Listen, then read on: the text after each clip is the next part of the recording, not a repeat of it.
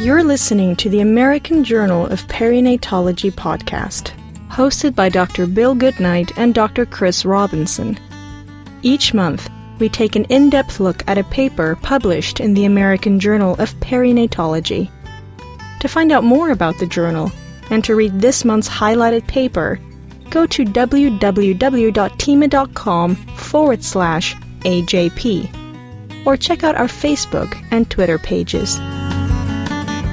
Today it is my pleasure to welcome Dr. Matthew M. Finneran on behalf of his co authors to the American Journal of Perinatology podcast series to review their work Comparison of Azithromycin versus Erythromycin for Prolongation of Latency in Pregnancies Complicated by Preterm Premature Rupture of Membranes.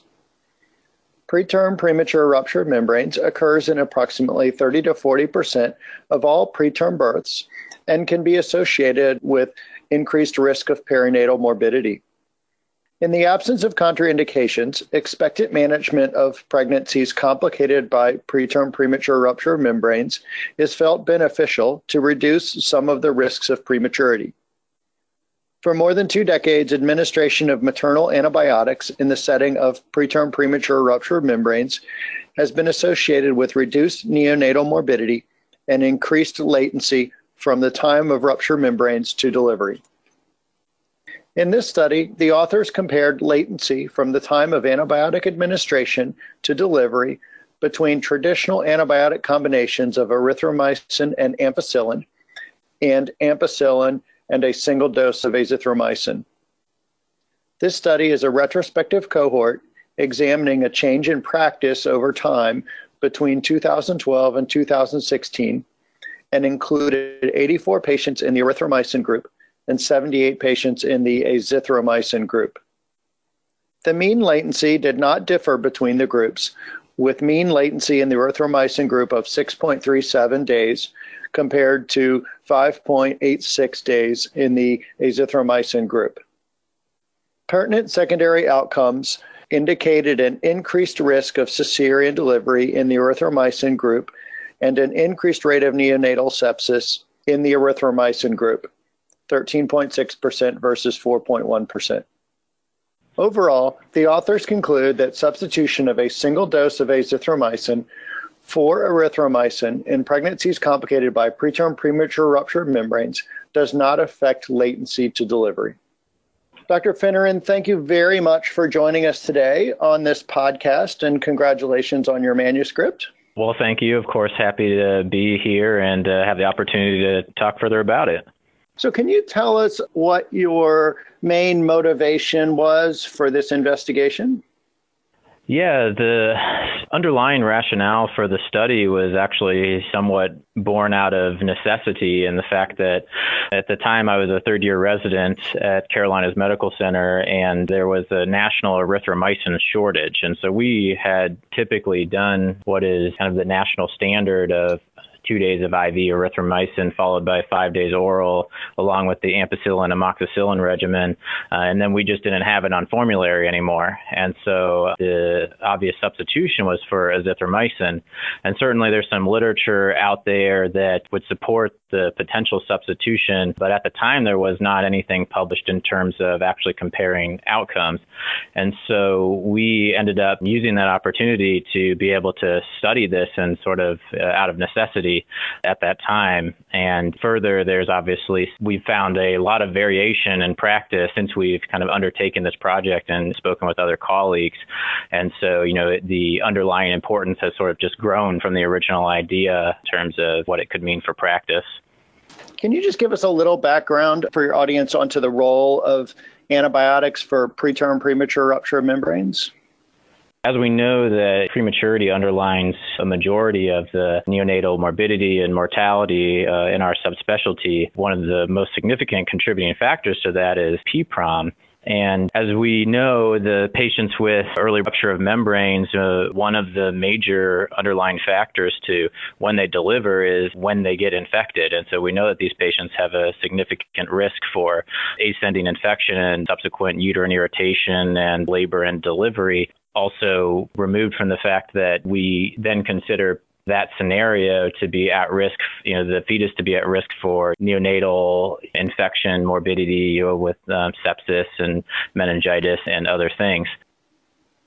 So it sounds like preterm premature rupture of membranes can cause increased perinatal morbidity and can shorten the time that they may stay pregnant. Which antibiotics and what did we think the role of giving antibiotics were in helping improving those outcomes? Right, because you know we understand that the underlying reason for delivery in a lot of these patients is infection, and so antibiotics, you know, being the obvious therapy in that scenario. A lot of research has gone on to really try to understand the underlying microbiology of this condition, and really the answer is it's polymicrobial, which is where this antibiotic choice comes from. You know, we have the ampicillin, amoxicillin regimen, which covers a lot of our gram-positive organisms, but there's also a predominant organisms such as ureaplasma, mycoplasma, that some studies have shown to be the predominant pathogen in women that have preterm rupture of membranes and deliver early. And so the addition of a second antibiotic for a broader spectrum in erythromycin or azithromycin is kind of underlines the reasoning for the antibiotic choices in PPROM management. How do the erythromycin and ampicillin and erythromycin and azithromycin compare to antibiotics that were used in other studies? Whenever you're trying to substitute a medication in pregnancy that doesn't have a lot of data, you're looking to other areas where it may potentially have been researched with similar outcomes. And so, one of the studies in which you allowed us to have some assurance of the safety data as a randomized controlled trial of the treatment of chlamydia infections in pregnancy with azithromycin versus erythromycin, which showed no difference in that study, similar to ours, but also further data on the safety profile. So certainly, it seems that to try to improve these outcomes, that a broad spectrum antibiotic choice like Ampin, Erythro, or Ampin Azithro, or I know some other studies have used broader spectrum antibiotics, may affect the microbiology that affects the morbidity. How can you compare the pharmacokinetics or the activity of erythromycin and azithromycin? You know, how similar are they, and the pros and cons for each one? Obviously, that's the question that underlines the purpose of the study. Why is a substitution necessary? And so, azithromycin and erythromycin actually have the same mechanism of action. They bind to the 50S ribosomal subunit and they inhibit mRNA translation. But there's a vast difference in you know the underlying pharmacokinetics between azithromycin and erythromycin. They're both macrolide antibiotics. Erythromycin has a 14-member ring, and azithromycin is a 15-member ring.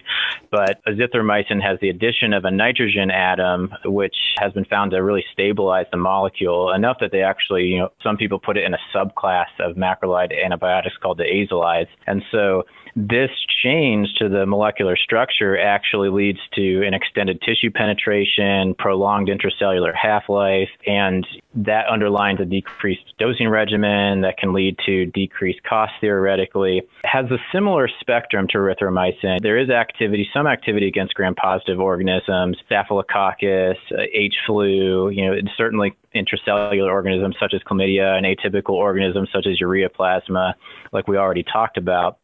And so there is a little bit of a greater action that seems that azithromycin has against H. influenza, but overall, the spectrum between the two medications are the same. And the benefit is underlined by the fact that azithromycin stays around intracellularly much longer than erythromycin and has sort of a slow release.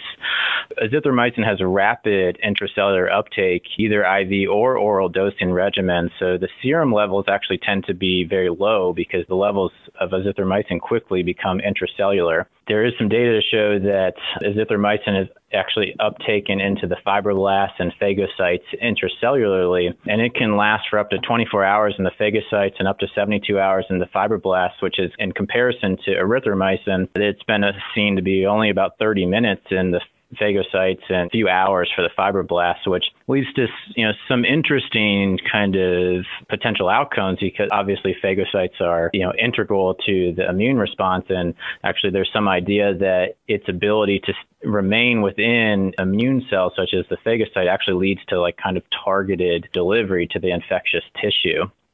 There's also some interesting, I would say, underlying changes to azithromycin that are a little bit more pronounced when compared to erythromycin, and the fact that its activity is increased in a basic substance.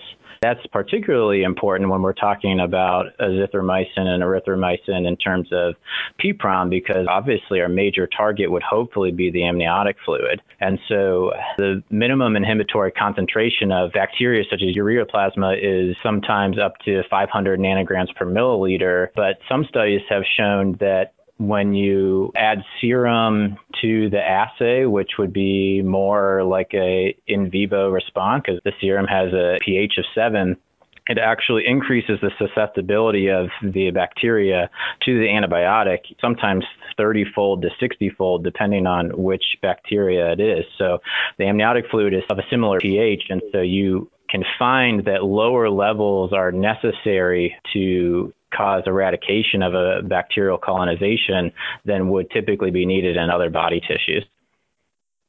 So it seems that erythromycin and azithromycin certainly have a similar spectrum of action, and there may be some added benefits from the prolongation of the effects of a single dose of azithromycin, and maybe some better penetration to the tissues that we are trying to target. So, what dosing of antibiotics then did you study in this investigation? It's an interesting question because the dosage that we used was one gram oral once to substitute the entire erythromycin regimen. As we went through some of the literature search and uh, kind of preparation for the manuscript, we found some you know animal studies that point to the potential that a single dosing regimen may not be sufficient. The original dosage was chosen based upon you know again some other studies, a randomized controlled trial of one gram once for chlamydial infections. There actually is a registered randomized controlled trial of azithromycin versus erythromycin that you can see on the RCT website. It does say that it's completed, but there was no published data from that. But if you look at their methods, they also used one gram once. But there was a study that was actually really well done, published in AJOG by Ramsey et al. And what they did was they gave patients one gram of azithromycin oral once at varying time points before just a scheduled cesarean section at 6, 12, 24, 72, and 168 hours before the C section. And then they just looked at where did this drug go, what are the levels, and you know, in the myometrium and adipose tissue, the amniotic fluid. And they found that the amniotic fluid concentration at 12 hours hours is actually fairly low, about 30 nanograms per milliliter in their study. And that maximum concentration was achieved within six hours with somewhat of a slow, gradual decrease over the next 72 hours. Our goal is for sterilization of the amniotic fluid compartment then some of this data would suggest that a multiple dosing regimen may be necessary. And so we discuss this in the discussion because I think it's important when you have a paper that may potentially call for a substitution of what is considered standard of care, that we kind of talk about, you know, what would be the pitfalls of doing that and to inform clinical practice. And so while we did not find a difference in latency within this study, I think that some of the other data out there would suggest that you may potentially need to dose azithromycin daily rather than this single one gram load. So, what was the primary outcome in your study? Our primary outcome was latency from membrane rupture to time of delivery. Were there any important or notable secondary outcomes noted in this study? Yeah, absolutely. We noticed that there was an increased cesarean delivery rate within our population, as well as an overall rate of increased sepsis in the erythromycin group, both for C section and sepsis, were seen in the erythromycin group. And so when you find these differences, you know, in comparison to the other study that was published, also a retrospective series by Pierson et al., looking at these two antibiotic regimens and PPROM, they didn't find any difference in the neonatal outcomes.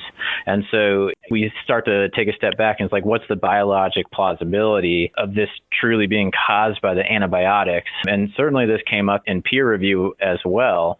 And we think that it's unlikely that erythromycin would increase the cesarean section rate. And at our institution, we really took the kind of practice guidance that was published in 2014 on redefining labor, arrest of labor, when to do a C section, and the cesarean section rate at Carolinas Medical Center, you know, after 2014 actually had seen a dramatic drop. And I think potentially that's something that um, is confounding the fact that cesarean delivery was more common in erythromycin as that group was between 2012 and 2014, and the azithromycin group would have been during the entire duration after the publication of those practice guidelines. As far as neonatal sepsis, again, I think that there's maybe potential that you, you know, by antibiotic exposure, you could change the immune response of a baby and susceptibility to infection. But again, save for the pharmacokinetics, these medications have a similar spectrum,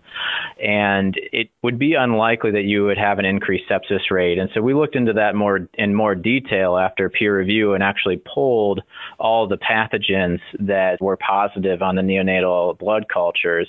And what we found was that there was two babies that had coag negative staphylococcus and three babies that had a MRSA infection in the erythromycin group. You know, we talked with our neonatologist, and you know, he confirmed that also in the time frame of the erythromycin group that there was a period of time where there was a MRSA kind of outbreak within the NICU at our institution, and you know, those five infections are most likely to just be nosocomial ICU related events and not likely to be secondary to the antibiotic exposure. And so we tried to make that clear in the discussion because you know, we do not think that there's biologic plausibility for an increased sepsis sepsis rate and that azithromycin may be superior to erythromycin, I think that that's just one of the limitations of the study of, you know, these groups were non-concurrent. And, you know, there are definitely some variables there that can't be controlled for over a four-year duration of time of two non-concurrent groups. One of your outcomes was cesarean delivery, and you postulate that it had to do with differences in practices of management of labor. We're able to look at the indications for the cesarean deliveries and determine if those were similar or different between the two groups. We didn't look at the reason for cesarean delivery specifically, but we did look at the reason for delivery overall. Because as we know, practice guidelines in the United States would suggest delivery greater than 34 weeks, regardless of labor status, certainly fetal indications of suspected intrauterine infection. And so we did not see a difference between you know overall reason for delivery, whether it was labor or infection or gestational age. There was a trend towards significance in the erythromycin group. The, there was uh, 17% versus 7% were delivered for fetal distress. The p-value was 0.09 in that group. Potentially, there's also some underlying variables just within the labor process of these patients, but there was no you know, overall difference between the reason why patients were delivered. And so then the primary finding from your study regarding latency between the two antibiotics demonstrated primary outcome, which was latency from PPROM to delivery, was that there was no difference between the group that received erythromycin or azithromycin. The erythromycin group had a median latency of 6.37 days, and the azithromycin group was similar at 5.86 days. These numbers in particular are lower than what was reported in the Pierson et al. study. We had some discussions of, you know, what's the best way to report this data. As a whole, latency is not something that is a normally distributed variable. We know that there's many things that underlie how short or long a baby's latency or a fetus's latency to delivery might be, you know, time of rupture, exposure to infection, so on and so forth. And so we report median values in our paper, whereas there was average values reported in the Pierson et al. paper. It would be a convention to report median values when the data in and of itself is not normally distributed. And so that was the decision that we went with publishing these values. And so we wanted to make that clear because on the surface of it, it looks as, you know, our latency data is a good 72 hours shorter than the other published study. But I think that that has to do with the type of descriptive statistics used. Your time to event analysis or survival curve also demonstrates no difference in the time to delivery, which I think is another good way of looking at a time to event from an intervention in a study. Absolutely. So I think you talked about some of the limitations in your study, one being that this was obviously a sort of a forced change in practice due to availability of your antibiotics. And as we know over time, many different interventions can change in that time. Were there any other limitations in your study that you guys found or got your attention? Yeah, you know, we looked at the underlying demographics in terms of differences between the population, both from demographic standpoint and maybe an exposure standpoint. And the only difference that we saw was tocolytic exposure. It's a phenomenon that I really can't explain other than just practice change and physician choice. There has certainly been some data, some randomized controlled trials that have shown that tocolytics do not affect latency to delivery. Now, these were somewhat of underpowered trials, but we don't believe that tocolysis would cause that. However, just from a standpoint of trying to be as statistically valid as possible, we included that variable in a multivariate logistic regression model and controlled for the fact of whether a patient had tocolysis or not. But otherwise, there really was not any underlying difference between the two groups seen in this study. How do you guys suggest incorporating these results into clinical practice? Do you have erythromycin back? Did you switch back to erythromycin? What is your group doing now based on this data? I think it's an interesting question because the state of the literature on this topic would be now two retrospective cohort studies you have a you know, little over 300 patients if pooled and you know we certainly know the bias potential for retrospective study. There's just a huge amount of practice variation out there. When we were presenting this data at the SMFM meeting this year I just anecdotally asked people and you know many physicians coming around to the poster you know were using the typical regimen with erythromycin IV some people were using azithromycin IV Others were using what we were using, the one gram ones. There's the multi dose regimen. I even had someone come up and say, kind of referencing the literature, saying there's not a lot of penetration to the fetal compartment with either erythromycin and azithromycin. They actually use clarithromycin. In reviewing this information in detail, I agree. Azithromycin erythromycin have decreased penetration to the amniotic fluid, but you know, as discussed before, because of the underlying physiology of how the drug works and the minimum inhibitory concentrations in the amniotic fluid, you don't need as much of a concentration. So I think that the literature would suggest even with that decreased transfer to the amniotic fluid, it's still effective. But in terms of you know changing practice, I mean, of course, the ideal would be to have a prospective look at this topic. I think it's difficult to power appropriately. You know, when we did a post hoc power analysis, we had a power to you know notice a latency difference of three days. As we know, 72 hours is somewhat of a broad time range, is that level of granularity clinically significant? But if you used the standard deviation of the latency in our study and tried to even bring that down to just 24 hours, you'd need over 500 patients per group.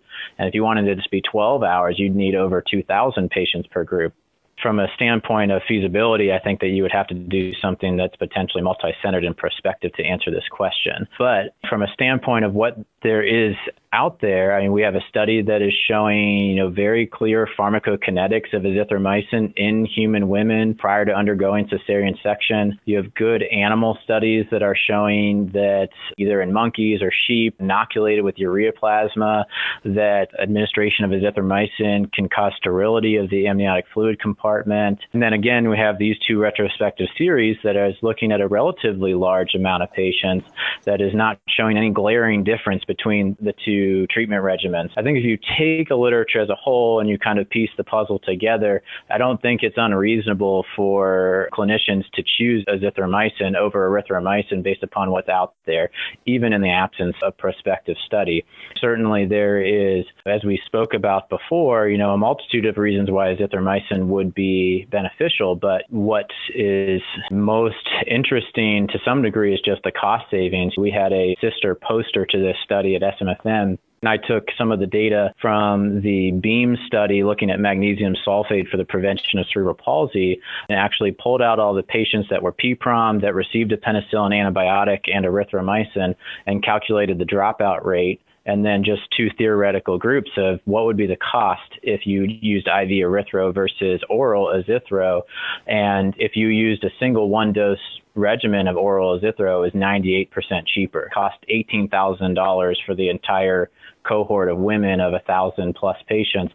Whereas if you went through the whole erythromycin IV and PO regimen, it was over $700,000 for the same population. So cost saving potential is substantial. And so, whether or not clinicians feel comfortable switching from something that has been prospectively studied in a randomized fashion to something that has some data behind it, but yet no prospective studies, I think that that remains the discussion. I think you touched on one of the last questions I had, which is what do you think the future areas of research should be? Does this warrant a large network type randomized control trial, or what would you recommend seeing how to move this forward in the future? I think it's somewhat of a difficult question because of the expense, the time, the resources to study something, which at this point, you know, would seem that it would be mainly for a cost benefit. I think it's hard to know whether going down that route is 100% the right idea when you have at least some data showing non-inferiority, and then, like we spoke about, some of the other animal studies and pharmacokinetic studies that have been done. From a standpoint of a multi-centered network trial I think it's certainly feasible from a standpoint of answering the question. It's just whether or not the question is important enough to be answered in that fashion, or if we, as a society and specialty, say that the data that we have there that can also be extrapolated from other non well designed non pregnancy trials, whether it warrants further large scale prospective study. I've spoken actually with some infectious disease doctors, and to their point, they would say it doesn't. There's enough data in other subspecialties and disease states that show similar efficacy, aforementioned benefits of azithromycin, that they would say it's already proven that they're equal. I think that you could debate that based upon obviously all the unique changes physiologically in pregnancy, but certainly in the non obstetric realm, azithromycin is well accepted as equivalent to erythromycin. Dr. Finneran, thank you very much for taking time with us today. Congratulations on your manuscript. I think this is an area that touches most obstetricians and neonatologists and I think some thoughtful review. That was the American Journal of Perinatology podcast. Thank you for listening. Definitely warranted. To find out more and to read this month's highlighted direction. paper, Thank you go again to very much for joining us today. www.thieme.com forward Thank you, Dr. slash Goodnight, and, I, and of course happy to Or check be out our involved Facebook in and the Twitter discussion pages. and contributing to the literature. If you enjoyed our Thanks podcast, please rate us on iTunes. And join us next time when we will discuss another paper from the pages of the American Journal of Perinatology.